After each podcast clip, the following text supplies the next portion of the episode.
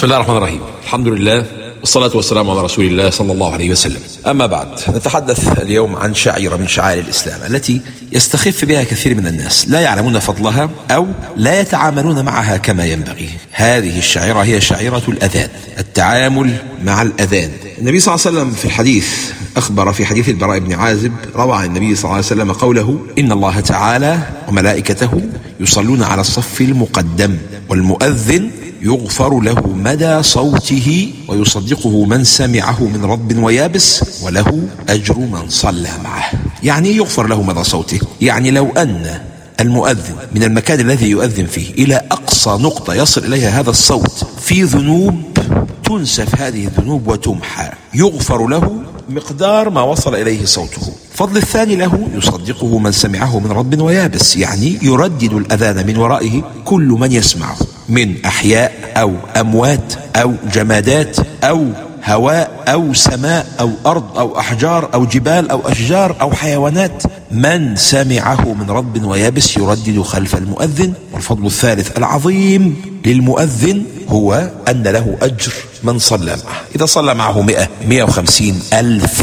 ياخذ أجر صلاتهم كلها. يعني لو صلى مثلا مرة صلاة الفجر عشرة أكنه صلى الفجر عشر مرات لأن صلى معاه عشرة. لو مسجد كبير يعظم أجر المؤذن. هذا الفضل العظيم جعل الصحابة يتنافسون في نيل هذا الأجر ويوقنون به. ذهب رجل إلى النبي صلى الله عليه وسلم. يا رسول الله إن المؤذنين يفضلوننا. يأخذون هذا الأجر العظيم. كيف ننافسهم؟ كيف ننال مثل أجرهم? هي دي المنافسة المحمودة التي كانت تستولي على قلوب الصحابة.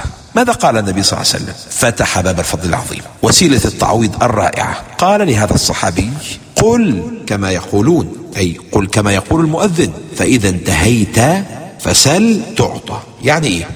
يعني إذا رددت الأذى كما يقول المؤذن ستنال نفس الأجر الذي ناله هذا المؤذن. شوف بقى الإنسان اللي ما بيرددش الأذان بيخسر ثواب قد إيه؟ بيخسر ثواب مغفرة الذنب وترديد الأذان من رب ويابس وأجر كل من يصلي خلف المؤذن الذي ردد الأذان وراءه لأنه لم يردد الأذان في دقيقة. فوق هذا الفضل فإذا انتهيت فسل تعطى. وعدك الله عن طريق نبيه صلى الله عليه وسلم. أنك إذا انتهيت من الأذان من ترديده فإن لك دعوة مجابة.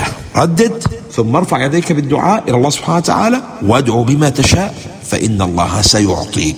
عشان كده الصحابة حقيقة كانوا بيتنافسوا في موضوع الأذان ده. بيتنافسوا إنه مين اللي يأذن؟ سيدنا سعد بن أبي وقاص. اختصم إليه الناس في يوم القادسية. لأن المؤذن أصيب. مين اللي هيأذن بعد المؤذن دوت؟ استهموا واقترعوا. عملوا قرعة. وأورد هذا الإمام البخاري في صحيحه باب الاستهام في الأذان. ويذكر أن أقواما اختلفوا في الأذان فأقرع بينهم سعد.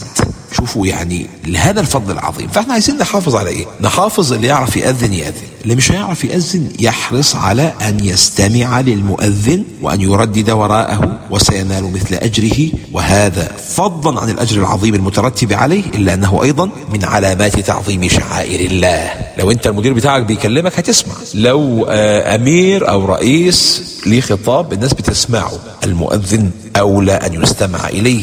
ذلك ومن يعظم شعائر الله فإنها من تقوى القلوب. الاستماع للأذان وترديده من علامات تقوى القلوب. وهذا من تعظيم شعائر الله. جزاكم الله خيرا. والسلام عليكم ورحمة الله وبركاته.